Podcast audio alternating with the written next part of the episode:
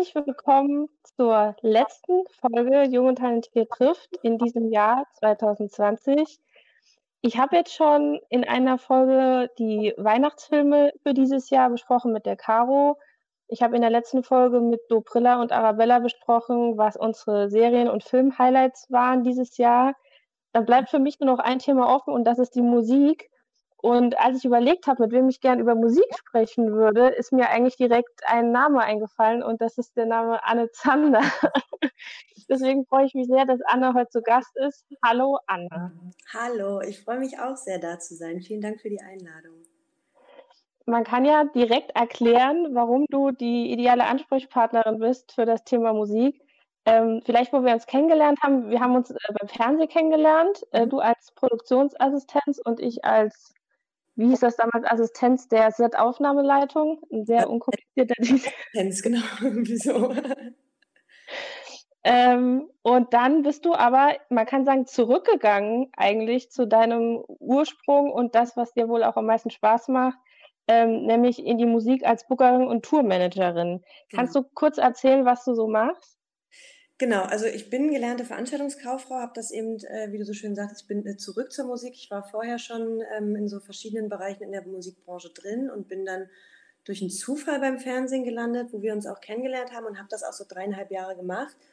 Und es war auch eine äh, total schöne Zeit und ich habe unfassbar viel gelernt, aber irgendwie habe ich immer gemerkt, dass mein Herz dann doch der Musik und der, vor allem der, der Konzert- und Livebranche gehört und mich das auf jeden Fall ähm, am meisten erfüllt. Und dann bin ich vor dreieinhalb Jahren wieder zurück, arbeite jetzt in einer Booking-Agentur als ähm, Booking-Assistenz, Bookerin und äh, Tourmanagerin.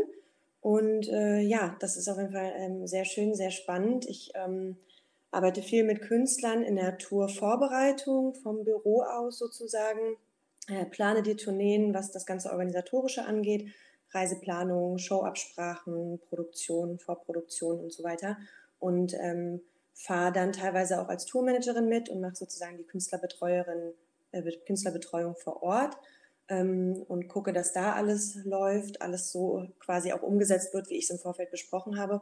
Oder fahre teilweise dann auch nur in Anführungsstrichen als ähm, ja quasi äh, Agenturvertretung sozusagen mit und gucke mir das vor Ort dann an. Okay.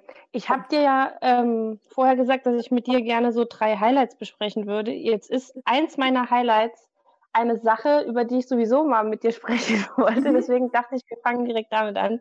Ähm, eins meiner großen Highlights in diesem Jahr war äh, das Reeperbahn Festival, mhm. äh, weil es einfach so außergewöhnlich war und so besonders war. Jetzt habe ich danach einige Kritiken gehört und gelesen, vor allem auch aus der Branche, die meinten, man hätte es lieber sein lassen sollen, weil es nur so ja halt halb war, weil es natürlich zu Corona stattgefunden hat. Wie stehst du dazu? Also wir waren dieses Jahr auch nicht mit da, weil das ähm, für uns einfach nicht in Frage kam aufgrund der Situation, aufgrund der Corona-Situation und der Auflagen. Ähm, äh, ich finde es gut, dass sie es gemacht haben. Ähm, und einfach mit allen Mitteln versucht haben, es irgendwie Corona-konform umzusetzen, statt es einfach ausfallen zu lassen. So, gerade weil das Reeperbahn ja auch sehr viel internationale Künstler immer da hat, war es natürlich überhaupt nicht vergleichbar von dem, was ich auch so gehört habe. Ähm, kann es aber jetzt schwer beurteilen, weil ich eben selber gar nicht weiter involviert war. Aber äh, ich stimme dir auf jeden Fall zu, dass es ein absolutes Highlight in jedem Jahr ist, ähm, diese drei, vier Tage in Hamburg zu verbringen und dieses äh, schöne Festival ähm, zu erleben, viele neue Künstler zu sehen und auch einfach so die gesamte Branche mal an einem Fleck zu haben. So, das ist schon ja. sehr, sehr schön, ja.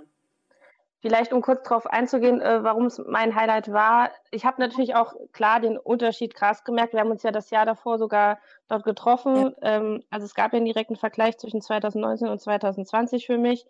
Ähm, was ich halt irgendwie so toll fand, es war so ein, ähm, Standing zu zeigen, wir lassen uns nicht kleinkriegen. So. Und es war wirklich so krass gut organisiert. Also ich war hin und weg. Ähm, man war immer mit maximalem Abstand unterwegs. Es gab ein ganz tolles System, wo man sich immer einloggen musste, je nachdem, wo man hingekommen ist und auch wieder ausloggen musste.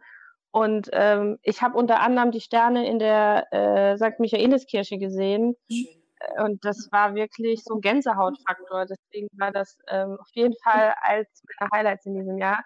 Ähm, was wäre dann so dein Highlight Nummer eins musikalisch in diesem Jahr? Also, was mich dieses Jahr wahnsinnig viel begleitet hat, aber auch schon im letzten Jahr oder Ende letzten Jahres eine, eine Präsenz bekommen hat, aber dieses Jahr einfach für mich nicht wegzudenken war, war Provinz. Äh, mhm. Eine sehr junge Band, deutscher Indie-Pop-Rock, würde ich sagen. Ähm, großartiger Sänger mit einer tollen Stimme und großartigen Texten. Und das hat mich dieses Jahr auf jeden Fall sehr, sehr viel begleitet.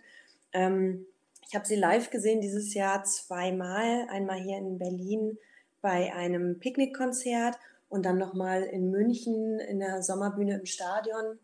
Ähm, und das waren wahnsinnig tolle Momente, weil man einfach schon merkt, oder ich auch sehr, sehr früh gemerkt habe, wie krass mir diese Live-Shows einfach fehlen. Und natürlich waren beide Shows, die ich von Provinz diesen Sommer gesehen habe, jetzt nicht so, wie man sie gern erleben wollen würde. Aber da war ganz, ganz viel Kribbeln und Aufregung dabei. Und es war einfach so schön, Live-Musik irgendwie in der Art und Weise erleben zu können dieses Jahr. Ja, ich mag Provinz auch sehr gerne. Und es ist, wie du beschreibst, äh, man merkt, gerade wenn man also ich halt nur privat, aber du beruflich und privat, so viel mit Musik verbindet.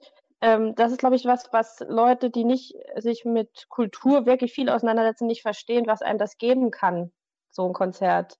Total. Ähm, hatte, hatte mit einer ähm, mit einer Künstlerin von mir, Mia Morgan, auch eine, eine wahnsinnig empfehlenswerte äh, junge Künstlerin.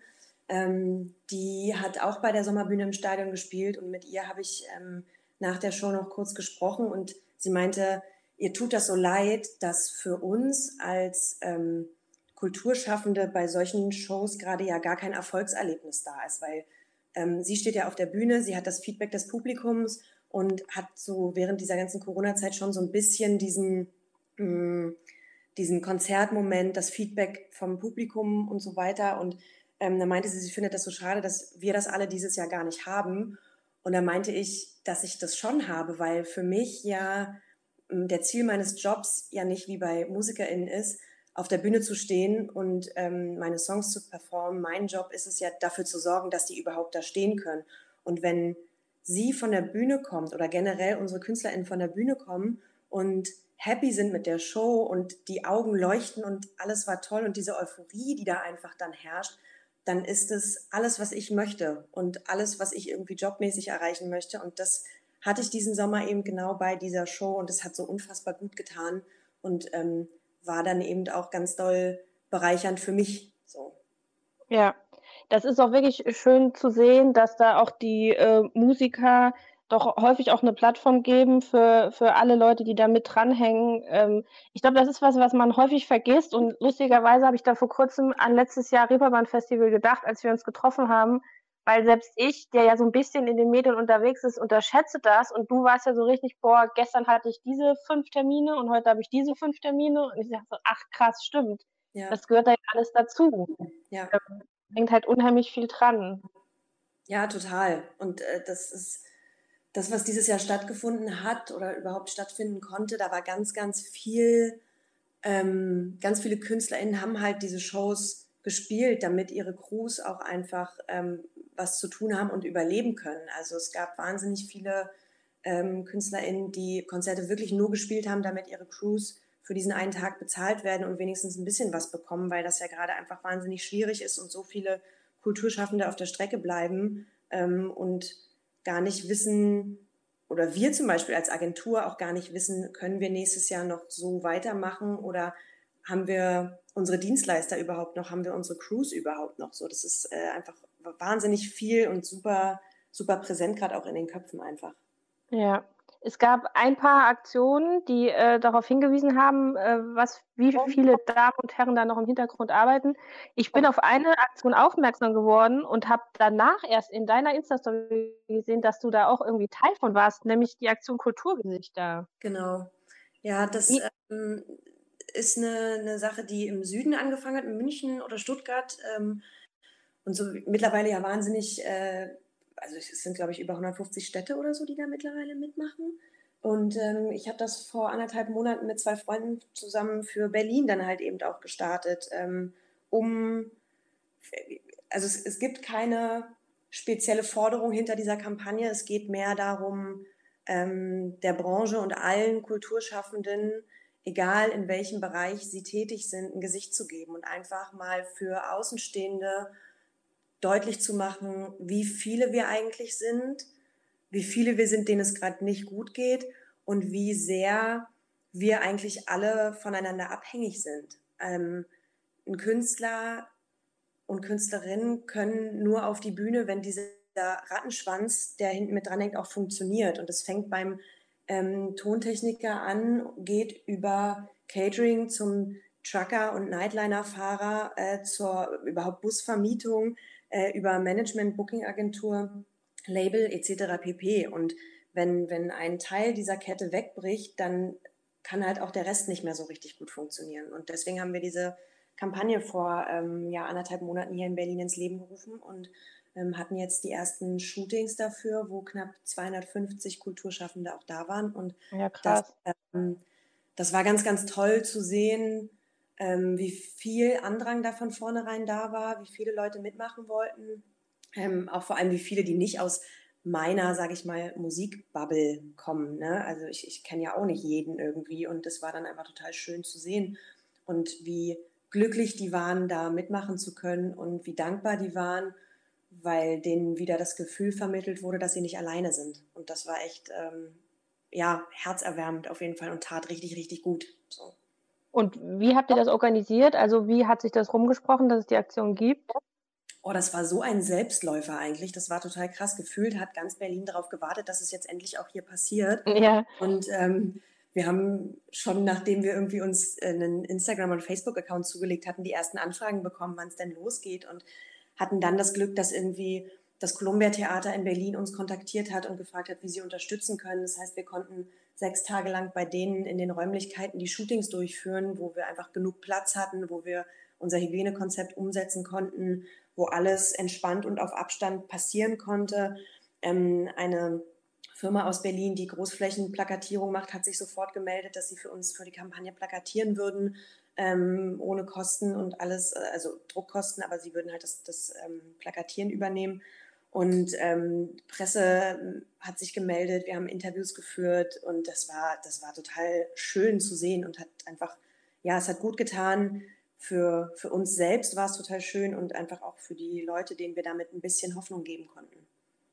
Das ist ähm, was, was, was mir schon öfter aufgefallen ist, ähm, vor allem in der Musikbranche, wenn ich damit in Kontakt gekommen bin, dass da relativ wenig, ähm, also jetzt von jemand, der außenstehend darüber spricht, ähm, Egoismus vorhanden ist. Ja. Sondern wenn da irgendwie was gebraucht wird, dann äh, greifen da sofort äh, Räder ineinander. Das, also die Kulturbranche an sich das finde ich ganz faszinierend. Ja, das stimmt auf jeden Fall. Und das, äh, ja, also es funktioniert auch nicht, wenn nur eine Person alleine irgendwas machen möchte. Du brauchst ein Team. Du brauchst ein Team, du brauchst Dienstleister, du brauchst alle kleinen Rädchen, die dann zusammen irgendwie ein, ein großes Ding werden können. So anders funktioniert nicht. Und das stimmt, da ist auf jeden Fall ein krasser Support da in alle Richtungen, ja. Ja.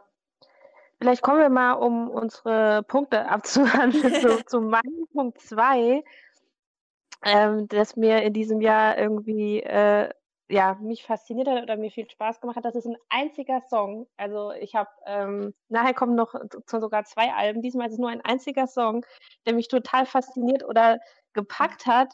Und zwar ähm, war ich äh, im Oktober nochmal in Hamburg äh, beruflich und bin sonntags angereist und bin sonntags dann so am Hafen vorbeigelaufen und gerade ging die Sonne unter, äh, so hinter den Krähen. Und dann hat mir meine ähm, Playlist von Spotify Using You Model in Tokyo mhm. äh, ins Ohr gespielt und ich hatte Tränen in den Augen. Ja. So.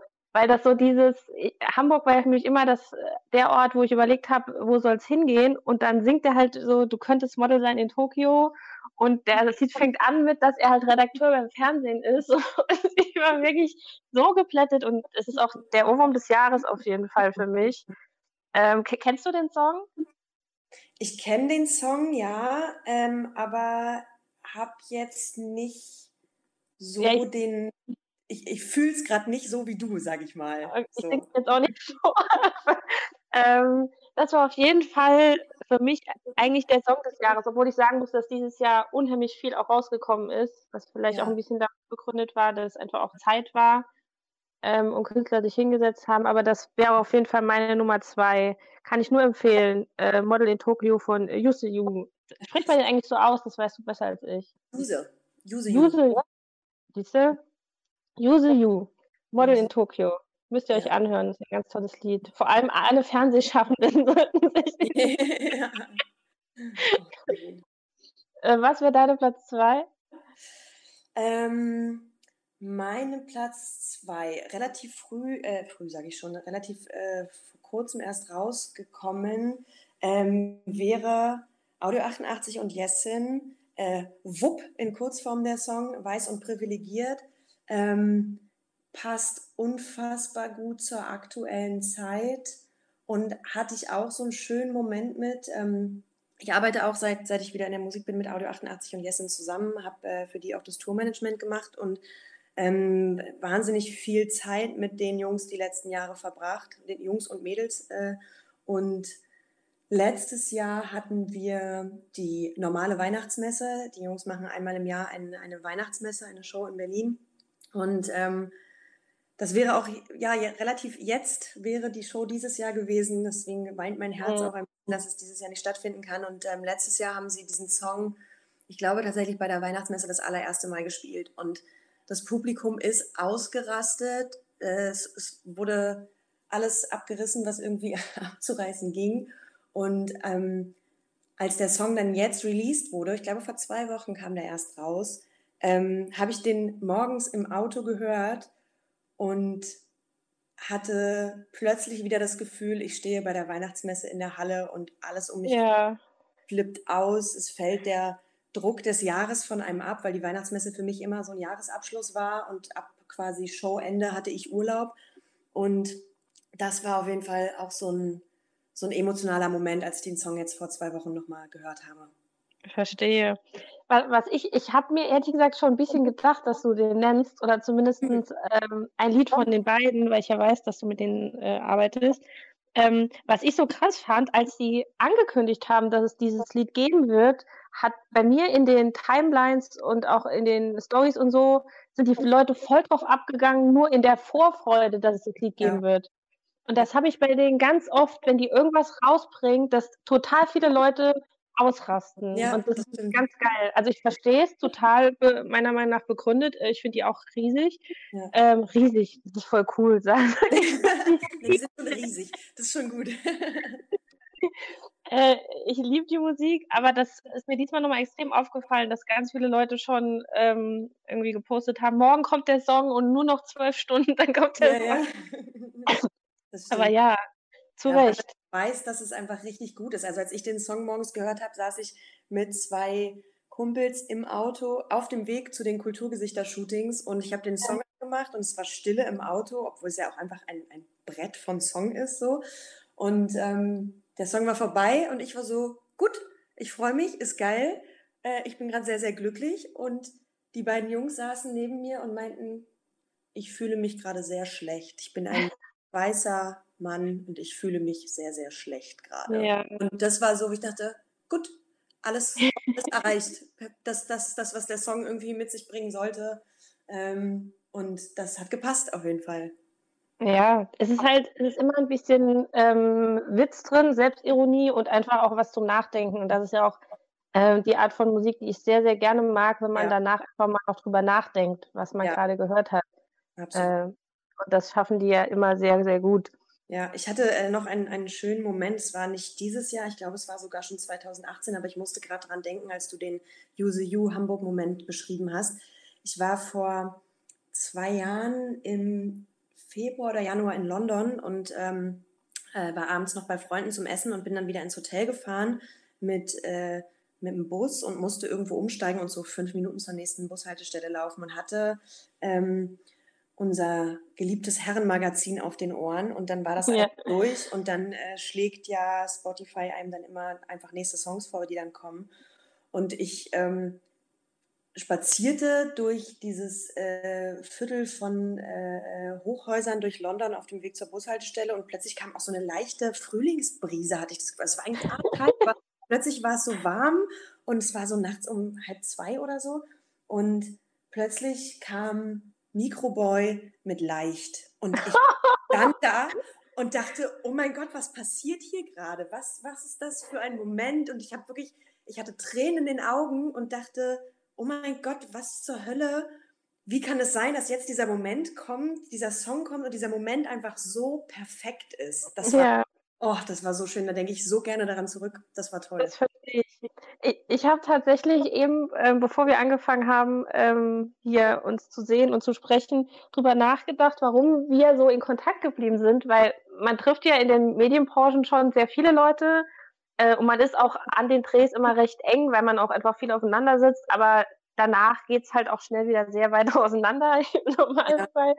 Ähm, ich weiß aber, dass uns halt von Anfang an die Musik verbunden hat. Ja, das stimmt. Ähm, und wenn du sowas erzählst, ich meine überhaupt, wie viele Leute kennen noch Microboy? Das ist halt auch ja, so eine Sache. Das stimmt. Ähm, und dann, ich hatte genau so einen Moment, ähm, Microboy hat mal in Saarbrücken auf dem Saarspektakel gespielt. Mhm. Ich glaube mittags um zwei. Mhm. Also es war wirklich niemand da. Es war eine Riesenbühne vom Staatstheater und meine damalige Mitbewohnerin aus Trier und ich, wir kannten beide Mikroboy ich glaube, meine Schwester war auch noch dabei. Und wir waren im Prinzip die einzigen vor dieser Bühne, aber wir sind ausgerastet, ja. weil das für uns halt so krass war, dass Mikroboy auf dieser Bühne steht äh, in Saarbrücken. Und deswegen kann ich das sehr gut nachvollziehen. Aber London und äh, Wind und Frühling ist natürlich noch ein bisschen geiler, aber das war auch ich dachte, ich, ich stehe jetzt hier so alleine in Saarbrücken, aber ich fühle es halt einfach. Ja, genau. Das, ich glaube, das, also ich liebe ja auch deine Story-Posts zu Songs, dem, was man dabei empfindet. Und ich bin jedes Mal so, ja, Mann, genau das fühle ich so krass. Und ich liebe das an Musik auch einfach, dass das Momente so krass zurückholen kann. Also ich habe das so oft, dass dann plötzlich so ein Song kommt, lass es beim Feiern sein, damals, als man noch feiern konnte. Oder wenn man einfach nur eine Playlist laufen hat und dann kommen plötzlich Songs und ich bin wieder, ich bin wieder 15 und erinnere mich daran, wie ich zu dem Song auf dem Dorf mit dem Fahrrad irgendwie zu einem Kumpelndorf weitergefahren bin. Sowas. Ja. Also das, ja. das ist so ein, so ein, ähm, so ein Phänomen. Thies Ullmann hat es in einem Song mal schön äh, gesagt, äh, da singt er, wir singen, um uns zu erinnern. Und das trifft es auf jeden Fall richtig gut. Ja, das stimmt.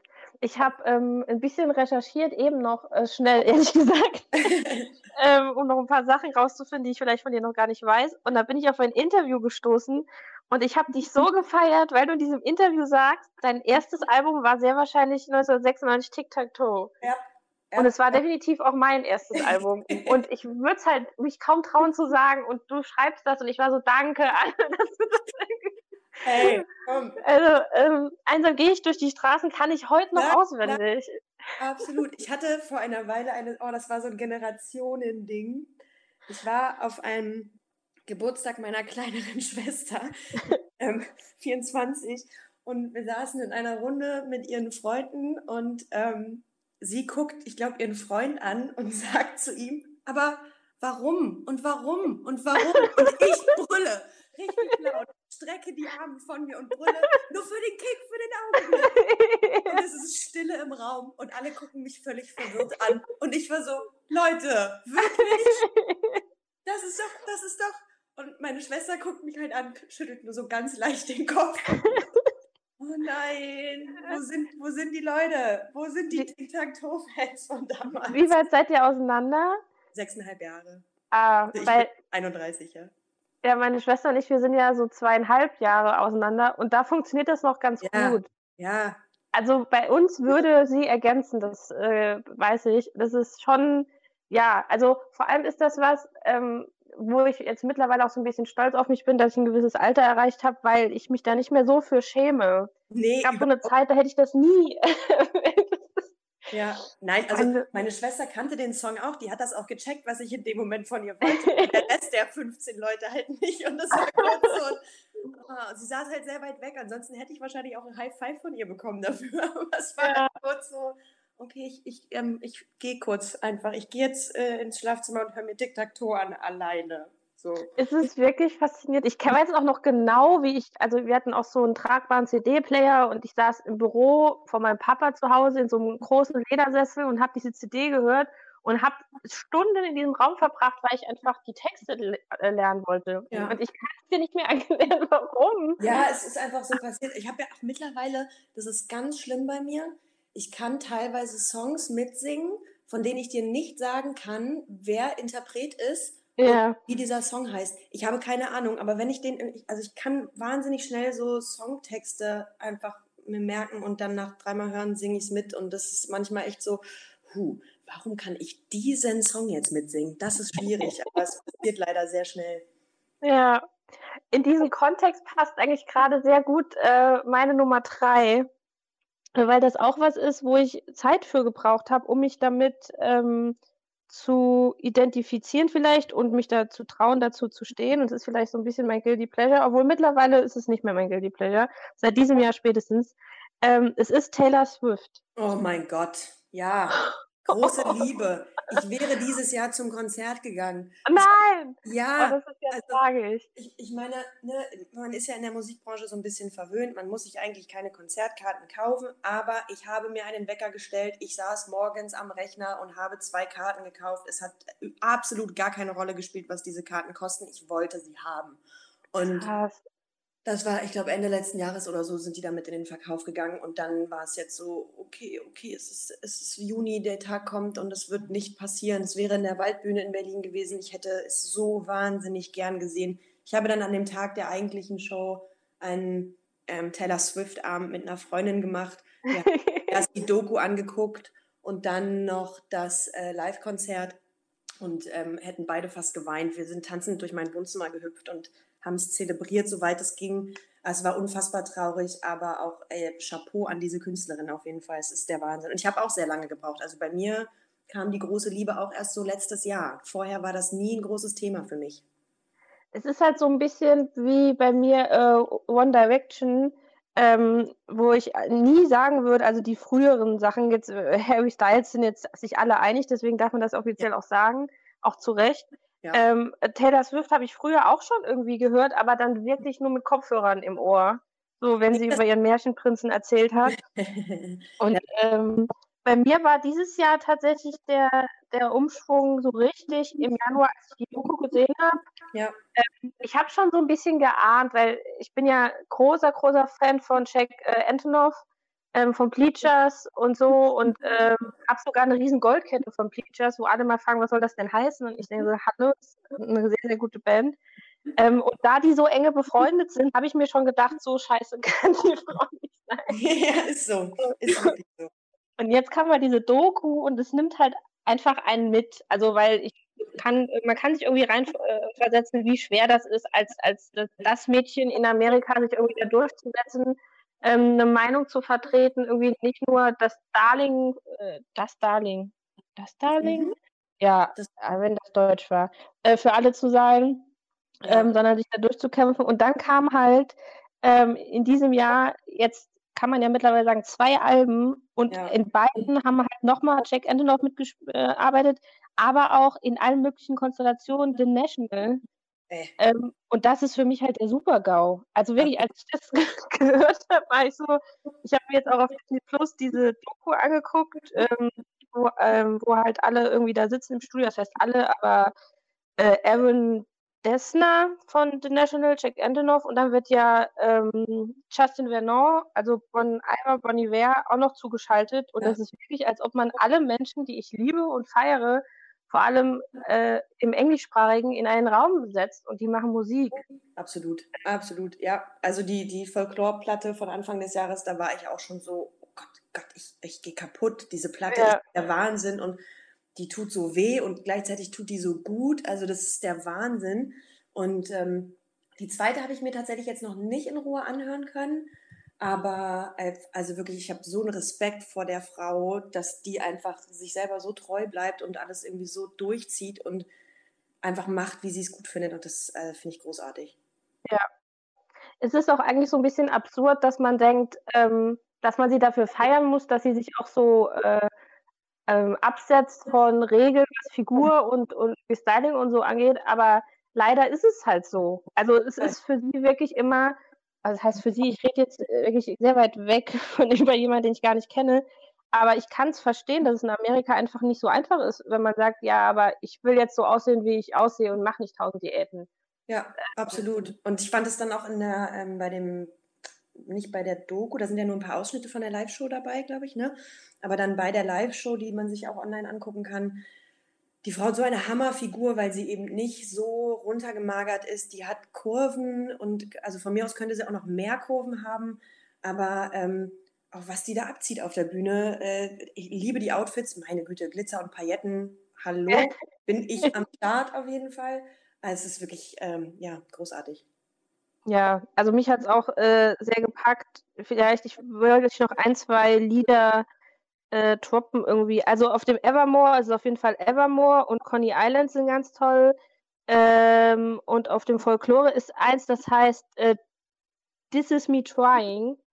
Ja. Und ich glaube, das ist gar nicht so, äh, so oben, aber das ist echt heftig. Also wirklich, da hatte ich auch eine Woche irgendwann, bin ich durch den Park gelaufen mit dem Hund und dann kam dieses Lied und dir kommen halt echt die Tränen. So. Also ja. das ist echt. Ähm, das, das habe ich halt bei, bei Exile, also mit Bonnie Ware bei dem Song, da bin ich so, oh mein Gott, das ist also oh, ja. seine Stimme und ihre zusammen, das ist der Wahnsinn. So. Und auch mein äh, Favorite für immer, Taylor Swift, Gorgeous, ist auf jeden Fall, wenn ich mich scheiße fühle, wie es halt manchmal bei uns Frauen so ist, man, man fühlt sich irgendwie hässlich, fett und picklig, wie auch immer, dann höre ich diesen Song wenn ich mich fertig mache, wenn ich rausgehe, der gibt mir immer ein gutes Gefühl und ich fühle mich danach einfach gorgeous. So, es ist einfach so. Ja, verstehe ich. Und ich bin ja dann auch so radikal, weil du auch gerade meintest, da wo äh, Bonnie Ware dann einsetzt, dieser Moment, wo dann auch irgendwie das Klavier nochmal lauter wird und er fängt dann da an. Ich bin so radikal und sage, wenn das ähm, mein Gegenüber nicht fühlt, dann fühle ich mein Gegenüber nicht. Ja, ja würde ich genau so unterschreiben. Genau so. Wenn du das nicht merkst, also ich kann das zum hunderttausendsten Mal hören und ich denke so, okay, ganz grob Stille. So, das ist jetzt irgendwie ja. gerade. Und entweder ähm, man versteht das oder man versteht es nicht. ja, absolut. Nein, auch Taylor ja. Swift muss man einfach, das fühlt man. Also als ich den Taylor Swift-Abend hier mit einer Freundin gemacht habe, war mein bester Freund noch kurz mit da. Und der war dann auch so, okay, ja, ich, ich will es ich will's einfach, äh, ja, ich fühle so, Das war schon gut. So einen Moment hatte ich diesen Sommer auch, äh, wäre auch noch ein, ein Top-Song dieses Jahr, Keke Ladies. Ähm, auch eine ja. von mir, Rapperin, Sängerin, eine wahnsinnig inspirierende, starke Frau. Ich bewundere die so sehr. Und die hat diesen Song rausgebracht, der so, so viel Kraft gibt für alle Frauen. Und ich saß mit zwei Kumpels zusammen auf dem Hausboot vor Spätsommer, es war relativ frisch und ich habe denen diesen Song gezeigt und neben mir saß ein Kumpel und meinte so, ich fühle mich auch direkt wie eine Queen. Und das, das war so, ja, genau so ist es einfach und das bringt dieser Song auch mit sich. Es ist der Wahnsinn einfach. Ja, es ist wirklich viel gute Musik rausgekommen dieses Jahr. Ist das denn jetzt dein, deine Nummer drei oder hast du noch eine Nummer drei? Nö, das würde ich direkt so einfach lassen. Okay, kann ich alles gut nachvollziehen. Ja, es ist, natürlich ist Corona scheiße und Auftritte wären viel geiler gewesen, aber es hat natürlich ein bisschen auch die Kreativität gefördert. Das schon. Fall. Was die Leute einfach drin sitzen mussten und ähm, ja, sich drin damit auseinandersetzen mussten. Ja. Ich bin eben bei meiner Recherche noch auf einen Punkt gestoßen, der mich äh, sehr interessiert hat, wo ich dich was zu fragen wollte. Ähm, von der Berlin Music Commission heißt das, glaube ich gab es irgendwie so einen Beitrag über, ähm, wie reagiert man in der Zeit, wenn äh, die Psyche irgendwie Probleme hat. Mhm. Ist das was, wo du dich äh, für einsetzt, mit auseinandersetzt gerade? Äh, ja, sehr viel auf jeden Fall. Also ähm, wir haben vor kurzem erst tatsächlich, also A muss ich sagen, dass die Firma, in der ich arbeite, da eine krasse Awareness hat. Ähm, da gab es von vornherein mit allen Kollegen und den Chefs immer Einzelgespräche, um zu gucken, ob es allen gut geht in dieser Zeit. Ähm, und wir haben jetzt äh, vor kurzem einen teaminternen Seelsorgestammtisch so ein bisschen gemacht, wo wir einfach wirklich äh, ohne die Chefs einfach nur wir teamintern darüber gesprochen haben, wie es allen so geht. Und das war wahnsinnig interessant, weil jeder so verschiedene Phasen durchmacht, die aber doch bei allen gleich sind. Nur jeder ist jetzt gerade in einem anderen ähm, in, in einem anderen Stadium, sage ich mal, äh, wie man sich gerade so damit befasst. Ich hatte wahnsinnige Angst vor dem Herbst und dem zweiten Lockdown, weil ich ähm, Anfang des Jahres, als der erste Lockdown kam, habe ich mir so eine Corona-To-Do-Liste gemacht mit so Dingen, die ich einfach die letzten Jahre immer schon mal erledigen wollte und es nie geschafft habe. So wie ich wollte meine Wohnung streichen. Ich bin hier vor vier Jahren eingezogen, äh, unreno oder unrenoviert nicht, äh, aber halt nicht gemalert, habe die quasi so übernommen, ähm, weil es damals alles relativ schnell gehen musste und war so, okay, ja, ich streiche die dann irgendwann noch. So, dann hast du halt den Job, wo du im Sommer super viel auf Festivals unterwegs bist und im Herbst und im Frühjahr auf Tour und dann kommst du nicht dazu. Also müsstest, also bei einem mhm. Ende schaffst du es nicht, deine Wohnung zu streichen, also müsstest du dir Urlaub dafür nehmen und denkst aber, ja, ich nehme mir doch jetzt nicht Urlaub, um meine Wohnung zu streichen, wenn ich mir Und dafür war echt der erste Lockdown perfekt. Ich habe äh, mir diese Liste gemacht und super viel davon auch erledigt. Und ähm, das tat total gut, weil ich jeden Tag eine Aufgabe hatte. So. Und trotzdem war es so, dass mein Sommer, jetzt gerade während Kurzarbeit und irgendwie einer Stunde Arbeit am Tag, ich einfach so, ich habe den Sommer schon sehr genossen. Ich war wahnsinnig viel auf dem Wasser und draußen, was man sonst im Sommer einfach selten schafft, wenn man halt nur auf Festivals unterwegs ist. Und ich habe so in den Tag hineingelebt. Ich habe irgendwie, ich bin morgens aufgestanden, habe mir einen Kaffee gemacht, meinen Laptop genommen, mich wieder ins Bett gelegt und halt aus dem Bett rausgearbeitet. Außer ich hatte irgendwelche Meetings, dann habe ich mich schon an den Tisch gesetzt, so, aber viel halt auf so, ja, im Bett oder auf dem Sofa halt gearbeitet. Ne? Und das hat auch eine Zeit lang sehr, sehr gut getan, weil ich das einfach zehn Jahre so nicht hatte, mal so eine Ruhephase. Und dann habe ich aber gemerkt, okay, jetzt kommt der Herbst, es wird dunkel, es wird grau, es wird oll.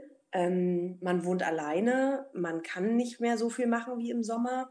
Ich muss mir irgendwie was überlegen und ähm, habe dann tatsächlich äh, durch eine Freundin, die Yogalehrerin ist und so Kurse online anbietet, ähm, die hat angefangen, eine Morgenroutine einzuführen, ähm, so zwischen 7.30 Uhr und 8 Uhr. Und dann dachte ich so, also, also sie hat das gepostet, dass sie das machen möchte und ich habe sofort geschrieben, dass ich mitmachen möchte. Dann mhm. kam Info, dass sie das zwischen 7.30 Uhr und 8 Uhr macht. Und ich dachte so, oh mein Gott. Oh mein Gott, ich habe mir seit Monaten keinen Wecker gestellt. Ich bin aufgestanden, wenn ich, wenn ich halt wach geworden bin und jetzt mit Wecker stellen. Aber okay dann ähm, mache ich das jetzt mal. Und das mache ich seit einem Monat und das tut mir unfassbar gut, weil ich Krass. aufstehe, diese halbe Stunde oder 15 Minuten morgens diese Morgenroutine Yoga mache. Dann mache ich mir einen Kaffee, gucke Nachrichten oder gucke, was das Internet gerade so hergibt, mache mich fertig und sitze dann um 10 am Rechner und fange an zu arbeiten. Und ja. habe dadurch einfach einen total guten Rhythmus und einen Alltag auch gerade und habe somit gar keine Chance, jetzt in so einen in so eine depressive Stimmung zu kommen. So. Ähm, ich weiß aber, dass es ganz, ganz vielen Leuten anders geht und ähm, dieses Jahr, diese Existenzängste, die bei vielen auch mitschwingen. Also ne, ich habe wahnsinnig viele Selbstständige, Solo-Selbstständige in meinem Freundeskreis, die einfach Panik haben, die sich teilweise schon umorientiert haben, aber eigentlich will sich niemand so richtig umorientieren, weil diesen Job in dieser Musikbranche, in dieser Live-Branche, den macht man nicht, wenn man es nur als Job sieht. Ja. Man macht das mit ja. einer Leidenschaft, die sich viele andere gar nicht vorstellen können. Also es gibt ja wahnsinnig viele Leute, die machen halt einen Job, um einen Job zu haben und um Geld zu verdienen. Aber wer in der Musikbranche arbeitet oder generell in der Kulturbranche, der macht das aus Leidenschaft.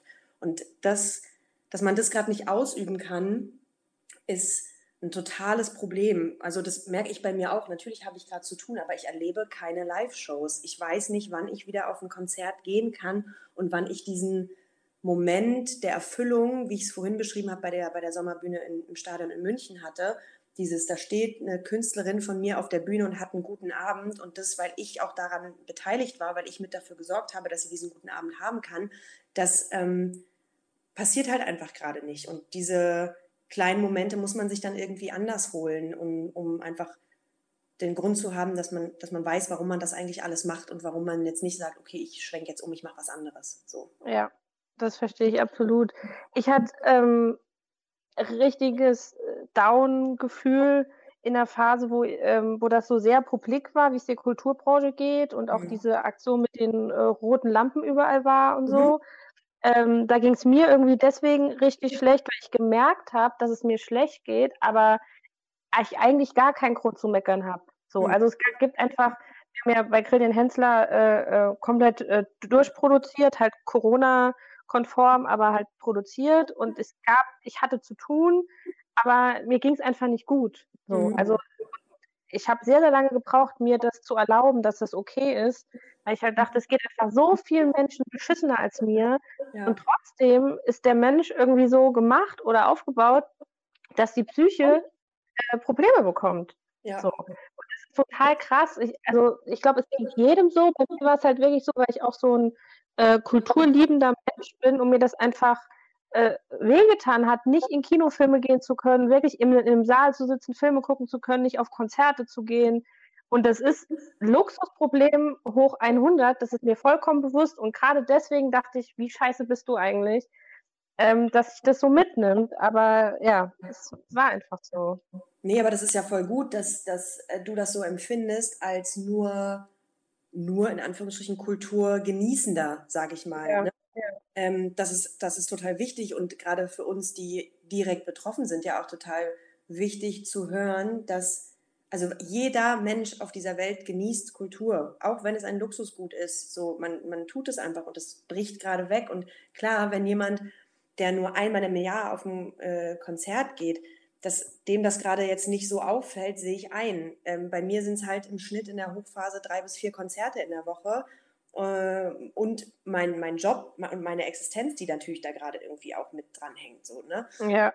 Aber es tut total gut, mir gerade, wenn du sowas halt sagst, dass eben dann auch klar ist, dass das jeden irgendwie betrifft. So. Und deswegen ist es ja auch einfach so schade, dass da einfach so wenig von der Politik gerade kommt und dass, dass man sich da so ein bisschen hängen gelassen fühlt. Und das, das mir geht's gut in der Situation. Ne? Ich bin fest angestellt, das ist alles in Ordnung, aber ich sehe es, wie gesagt, in meinem Freundeskreis so enorm, wie schlecht es einigen geht, die halt einfach nicht wissen, ob sie nächstes Jahr überhaupt noch zur Verfügung stehen für Tourneen, weil sie vielleicht einfach sich jetzt wirklich zwangsweise umorientieren müssen. So. Das ist was, also das kann man ähm, zu keinem Ziel diskutieren, weil es einfach kein Ziel gibt. Aber das ist wirklich was, was ich überhaupt nicht verstehe, was die Politik da macht. Also das ist mir wirklich ein Riesenrätsel, weil ich irgendwie denke, da muss doch ein Verständnis für da sein ob es jetzt äh, Konzerte sind, aber die sind ja auch, ich behaupte es jetzt einfach mal, dass das auch so Leute sind, die in Theatern gehen oder weiß ich nicht, die auch irgendwie kulturell da in, irgendwie interessiert sind und dass da überhaupt kein Verständnis für da ist, weil ich glaube, man hat es ja am Reeperbahn Festival gesehen. Natürlich war das nicht die ideale Situation, aber man könnte meiner Meinung nach was auf die Beine stellen, was halt in einem geringeren Umfang dann stattfindet, aber zumindest es den Menschen anbieten und sagen, hier ist ein Konzert, es ist nicht das Konzerterlebnis, das ihr sonst habt, aber wenn ihr mögt, könnt ihr hier hingehen. So. Ja, diese Konzerte, also da, da gibt es ja unfassbar viele Konzepte. Ne? Also ich habe ja jetzt äh, mit, mit dem Picknickkonzert und auch der Sommerbühne im Stadion nur, nur zwei Varianten angesprochen, wie man es machen kann. So, das geht, aber es ist dann natürlich auch so ein bisschen saisonal bedingt, so jetzt im, im Herbst, Winter irgendwie mich Open Air irgendwo hinzustellen. Ey, die Möglichkeiten gibt es natürlich, aber es ist auch nicht das Geilste. So und ähm, die Konzepte gibt es ja und dafür gibt es auch Förderungen auf jeden Fall. Das, was halt gerade ein bisschen runterfällt, sind halt eben die Förderungen für die Solo-Selbstständigen. So, und das ist halt ja. schwierig, weil auch einfach der Bürokratieaufwand enorm ist. So, und ich sehe, dass einfach Freunde von mir jetzt sagten, okay, cool, die Novemberhilfe kommt, dann melde ich mich mal noch nicht beim Amt arbeitslos, weil ich nicht weiß, ob das dann überhaupt greift, ob ich dann nicht zurückzahlen muss nächstes Jahr, ja. angearscht bin. Also ziehe ich mal noch einen Moment, äh, einen Monat länger irgendwie meine Reserven ran und äh, lebe davon und habe irgendwie mein Erspartes und äh, gucke dann mal, wie es so weitergeht. Das ist alles einfach so unverständlich und undurchsichtig auch, wie das alles funktioniert. Und dieser Bürokratieakt ist einfach enorm. So und das ähm, ja ist total schwierig, weil klar, ne, Kurzarbeitergeld wird sofort gezahlt. Das ist überhaupt kein Riesenakt so. Aber äh, für die Solo-Selbstständigen da ähm, bleibt es halt einfach auf der Strecke. Und das ist echt schade und verwerflich auch einfach. Ja, vor allem, wie du gerade sagst, mit Bürokratie, das Absurde ist, es gibt ja auch äh, Menschen, ich habe auch Freunde, die das machen, die ab und an angestellt sind mhm. und dann wieder als Solo-Selbstständige arbeiten. Und da gab es jetzt Fälle, dass die ähm, irgendwie für eine Woche oder so irgendwo angestellt waren, was es halt gibt. Es, es gibt Menschen, die arbeiten in Bereichen, die können das nicht nachvollziehen, dass man irgendwann irgendwo für eine Woche angestellt ist. Aber das gibt es einfach. Und dann war sie da irgendwie noch als äh, Kurzarbeiterin angemeldet und hat aber dann Förderung bekommen als Solo-Selbstständige. Und dann musste die das zurückbezahlen. Ja. Für eine Woche angestellt sein. Also das war wirklich ein Betrag, der war lächerlich. Weil die aber gesagt haben, sie sind aber noch gemeldet als äh, in, in der Kurzarbeit, obwohl sie da gar nicht gearbeitet hat, dann musste sie es zurückzahlen. Das sind äh, Probleme, die kann man sich halt gar nicht vorstellen, was da alles auf einen zukommt. Ja, als Festangestellter. Ja. Irgendwie. Ähm, deswegen hat die Branche da auch äh, ein großes Recht, irgendwie auf sich aufmerksam zu machen. Ich hoffe, dass das irgendwo hinführt. Ja, das hoffe ich auch. Und ich hoffe, dass alles nächstes Jahr einfach irgendwann wieder passieren kann und dass dann auch einfach alle noch da sind. So. Ja. Zumal ich das so empfinde, dass ähm, zum Beispiel, zumindest in meiner Bubble, die Menschen, die in der Kultur unterwegs sind, auch die sind, die ähm, das akzeptieren, dass es Corona gibt und dass es da irgendwie gar keinen Zweifel dran gibt, dass man sich da an Regeln halten muss. Nee, unbedingt. Auch mit einer Ausnahme, das fand ich so krass, das ist mir gerade eingefallen, äh, als ich in Hamburg war, bin ich über die äh, große Freiheit gelaufen. Und die große Freiheit 36 ist plakatiert mit äh, Corona-Leugnungszitaten. Wow. Also, wie haben die sich ähm, da zusammengetan und ähm, bieten die Möglichkeit, dass man da plakatieren darf und hinschreiben darf. Ähm, ich habe, glaube ich, auch Fotos davon gemacht, weil es mich so also geplättet hat. Ich stand da wirklich und habe diese Zitate gelesen und dachte so, was ist denn ja. da bitte passiert? Ja. Ja. Ähm, auch mit dem Hinweis, die Kulturbranche geht übrigens zugrunde, aber äh, mit dem Leugnen von Corona im Prinzip verbunden. Was? Ähm, das war auf jeden Fall crazy. Doch, stimmt, ich erinnere mich. Ich habe das auch gesehen. Irgendwer hatte das mal. Ich erinnere mich. Du hast recht. Ja, aber zu wirklich, ja, und zu 99 Prozent, ähm, und das muss man also in meinen Augen echt hervorheben, weil das halt die eine der Branchen ist, die richtig am Arsch ist, die äh, halten sich einfach dran. So, ja. Die sagen, dann können wir halt, geht dann halt nicht. So, ja. ist halt für uns richtig scheiße. Absolut. Also ich kenne auch niemanden, der, der das irgendwie in Frage stellt. Also wir haben das jetzt auch, ne, als wir diese, diese Shootings für die Kulturgesichter äh, angekündigt haben, das war auch direkt so ein, wir haben nicht die Forderung an die Politik, es gibt nicht diese eine Forderung, so, aber was wir auf jeden Fall deutlich machen, ist, dass es absolut richtig ist, was gerade passiert, dass, dass das einfach eine, eine Gefahr ist, dass es einfach eine Pandemie ist und wir überhaupt nicht irgendwas daran anzweifeln oder die Maßnahmen irgendwie verändert haben wollen. Es geht nicht darum zu sagen, wir wollen jetzt wieder Konzerte spielen, als wäre nichts gewesen. Dass, es, dass das alles genauso gerade passieren muss, ist absolut klar und jeder aus dieser Branche bringt das Verständnis dafür auf, aber die Politik bringt nicht das Verständnis für uns auf. Und ja. das, das ist halt einfach so, wenn man sich denkt, man Leute, wir, wir sagen ja, wir sind absolut d'accord mit den Maßnahmen, die getroffen werden müssen, aber bitte sorgt dann auch dafür, dass wir alle, wenn es wieder losgeht, auch noch am Start sind und weitermachen können und nicht Existenzen hier gerade einfach den Bach runtergehen. So. Absolut. Und das muss man wirklich hervorheben, weil ähm, es andere Bereiche gibt. Ich habe heute Morgen ein Video gesehen von einem ähm, Vertreiber von äh, Feuerwerkskörpern. Ähm, die stellen sich da so ein bisschen anders auf. So, die, äh, und das fand ich schon auch krass, so irgendwie, ähm, ja, wenn man das so ein bisschen vergleicht. Aber ist ein ganz anderes Thema. Äh, ich würde ja ganz gerne noch als fester Bestandteil jedes Podcastes äh, und in deinem Fall interessiert es mich besonders, weil ich ahne, dass wir vielleicht Parallelen haben, ähm, dich fragen, was dich so geprägt hat auf deinem Weg. Ähm, wollen wir mal anfangen mit Büchern? Gibt es da was? Auf meinem Weg oder dieses Jahr? Ist wirklich komplett egal. Okay. Irgendwas, wo du sagst, das habe ich gelesen und dann hat es mich irgendwie weitergebracht. Äh, ja, äh, gab es ein Buch dieses Jahr, ich habe es nicht gelesen, ich habe mir das Hörbuch angehört, aber das war äh, Exit Racism von Tupoka Ogette, was ja. einfach, ähm, also überfällig auf jeden Fall, dieses Buch zu lesen oder sich das Hörbuch anzuhören.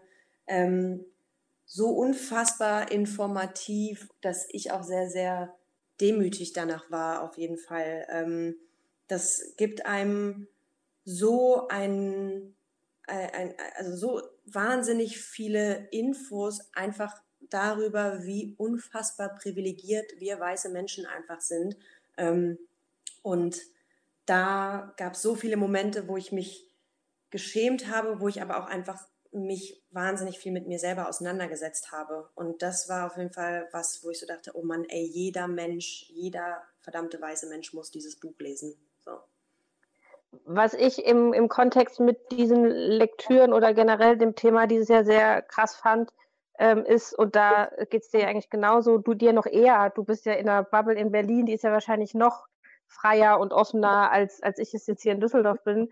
Aber ich halte mich für den offensten Mensch, was das angeht. Und ich wurde mit so vielen Punkten konfrontiert, wo ich dachte, scheiße, ja. Kacke. Also so, ich bin sowas von gar nicht klar und ich bin da immer noch äh, rassistisch und da auch noch und, ja. und ich denke eigentlich natürlich nicht.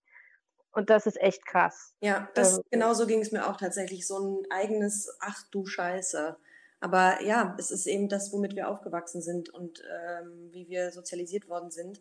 Und das aber einfach mal aus den Köpfen rauszubekommen, alleine schon dieses Bewusstsein zu haben, ist so hilfreich einfach schon und ähm, bringt einen da, glaube ich, ein ganzes Stück weiter, dass man sich einfach mit sich selber, seinen Reaktionen auf Dinge, auf Situationen, auf Menschen einfach besser auseinandersetzt. Ja, auf jeden Fall. Jetzt ist die Frage, äh, hast du bei Musik noch, ein, noch einen anderen Punkt oder hatten wir den schon heute? Oh, wir, also wahrscheinlich könnten wir noch Stunden drüber reden, aber so die, die mir besonders wichtig waren dieses Jahr, habe ich jetzt auf jeden Fall schon genannt, weil sonst okay. hören wir nie wieder auf, glaube ich. Und wir haben ja über Tic-Tac-Toe gesprochen. Wichtig. Alles gesagt. Ähm, dann ist ja als letzter Punkt noch zu nennen, und es ist der letzte, das letzte Mal, wo in diesem Jahr bei Jung Talentiert trifft über Filme und Serien gesprochen wird. Ähm, Gibt es denn einen Film oder ein Film oder eine Serie, die dich geprägt hat? Ähm, also ich bin generell, was so Serien angeht, ein absoluter True Crime Fan. Deswegen gucke ich da mehr so Dokus und so, aber das wäre jetzt nichts, wo ich sage, das hat mich geprägt, weil ähm, das, das ist einfach eher so ein Interess Interessending und ich finde es spannend. Was ich dieses Jahr ganz, ganz großartig fand oder auch schon die Staffeln davor, ist äh, The Bold Type. Sagt ihr das was? Mhm.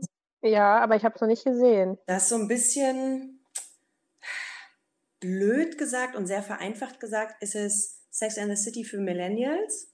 äh, sind drei Freundinnen, die bei einem Verlag arbeiten, für ein Magazin. Ähm, und die letzte Staffel jetzt, die auch noch nicht zu Ende abgedreht wurde und ein wahnsinnig unbefriedigendes Ende hatte. Es fehlen noch zwei Folgen, die wegen Corona noch nicht gedreht wurden. Ähm, okay. Die befassen sich neben dem ganzen Schickimicki Verlag New York City Leben sau viel mit auch aktuellen Themen. Es ist, äh, Feminismus ist ein großes Thema, ähm, Krankheiten bei jungen Frauen sind ein großes Thema, ähm, das ehrliche Auseinandersetzen damit, da wird ganz, ganz viel thematisiert, was sonst auch gern tabuisiert wird. Und das ähm, hat mich sehr bewegt dieses Jahr auf jeden Fall, ähm, diese, diese Folgen zu gucken, diese Staffel zu, zu schauen. Ähm, ist auch viel viel Humor dabei. Es ist wahnsinnig witzig, sehr viel trockener Humor dieser drei Hauptcharaktere. Es ist wirklich großartig. Man kann sehr viel lachen. Äh, ich konnte auch sehr viel weinen. Ich bin aber auch eh sehr, sehr nah am Wasser geblieben. also ich kann auch manchmal bei einer Merci-Werbung so ein Tränchen. wirklich, es ist ganz schlimm. Ähm, und von daher kann ich diese Serie wirklich nur empfehlen. Auch wenn man am Anfang denkt, oh mein Gott, das ist hier so girly mit 20er äh, Schwachsinn Nee, also ja, auch, aber auch sehr viel Inhalt tatsächlich. Und das, äh, ja, kann ich nur empfehlen. Das ist ähm, sehr interessant, dass du das empfiehlst, weil ich das, ich bin da schon mal drauf gestoßen, dann wollte ich das gucken. Ich kann es aber nicht gucken momentan, weil ich teile mir diesen Account mit jemandem, der halt, dass er das gerade guckt. das ist halt ein bisschen blöde, weil man ja dann nicht von vorne anfangen kann. Ich kann dir meinen Account geben, dann kannst du von vorne gucken. Das wäre ganz gut. Ja, das können wir machen. Ich habe schon ganz oft drauf geklickt und dachte ich weiß genau, das ist mein Ding, aber ja. ähm, ich kann demjenigen nicht seinen Algorithmus versauen. Ja. Ähm, deswegen habe ich es noch nicht geguckt.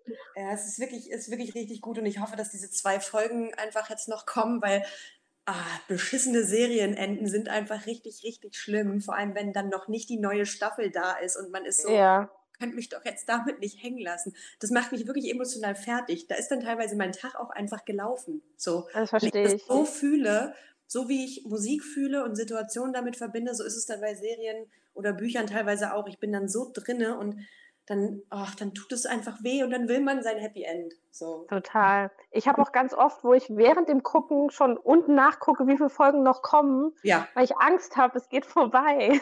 Ja, ja. Und da war es jetzt auch, dass ich so, okay, Folge ist vorbei. Ja gut, okay, das war jetzt scheiße. Ich heule, mir geht's richtig schlecht. Jetzt kommt die nächste und dann war so, okay, warum geht's jetzt nicht weiter? Was, was und dann gucke ich und bin so, nee, das kann jetzt, nee, warte mal, das sind, das sind zwei Folgen weniger als in den anderen Staffeln. Ich muss kurz googeln. Und dann war es halt so, ja, letzten zwei Folgen konnten noch nicht gedreht werden und deswegen, und ich war so, es kann doch nicht wahr sein. Aber also aber richtig übel. Ich habe eine andere Serie geguckt, äh, Blacklist, falls ihr das was sagt. Ja, kenne ich, ja.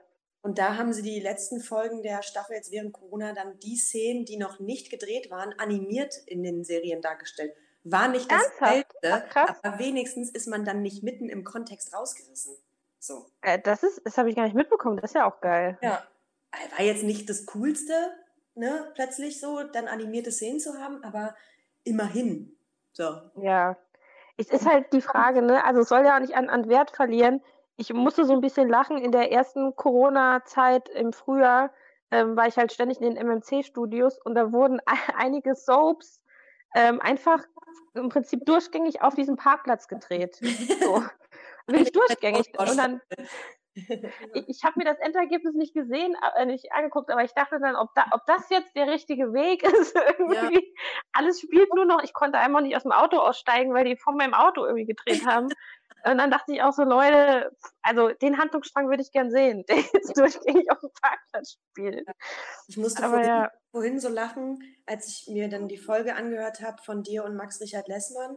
Auch äh, Chapeau an den Mann, Vierkant Reddagger, eine Band, die, ich, die mich auch sehr, sehr lange begleitet hat. Deswegen wollte ich diese Folge äh, von euch beiden auch unbedingt hören. Ja. Ihr habt ja so schön über Trash-TV gesprochen, natürlich.